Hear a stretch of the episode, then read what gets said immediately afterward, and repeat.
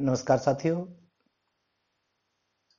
मैं आपका मदन हाजिर हूँ एक नई कविता के साथ, जिसका शीर्षक है बचपन। और इस कविता के रचयिता हैं साहित्यकार सतविंदर कुमार राणा। तो आइए पढ़ते हैं। बचपन न समंदर सा गहरा न पर्वत सा ऊँचा, न ही लताओं सा उलझा। जटिल तो हो ही नहीं सकता है बचपन। क्योंकि बड़ा सादा सा होता है बचपन, बड़ा सीधा सा होता है बचपन।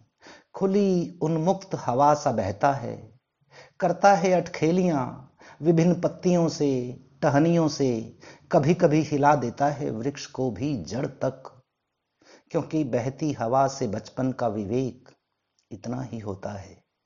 टोलियों में झूमता, खेलता, कागज़ के जहाज़ पर उड़ान भरता, कागज़ की ही कश्तियों पर तैरता, मिट्टी, गारे, कंकड़ और रेत से सपनों की दुनिया को बुनता, बारिश में अधनंग भीगता, सर्दी से पुरजोर छींकता, दवा की शीशियों में डूबता, कभी भाता, कभी सताता है बचपन।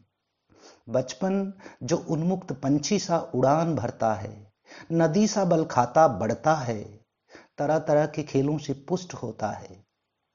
दबा जा रहा है महत्वाकांक्षाओं के भार के नीचे, जो बड़ी आँखों के सपने हैं, वो इसकी पीठ पर आठों याम लदे हैं।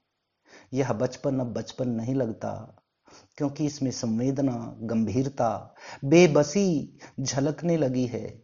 अब तो एक नियंत्रित धारा सा बह रहा है बचपन। सुनो कुछ कह रहा है बचपन। धन्यवाद।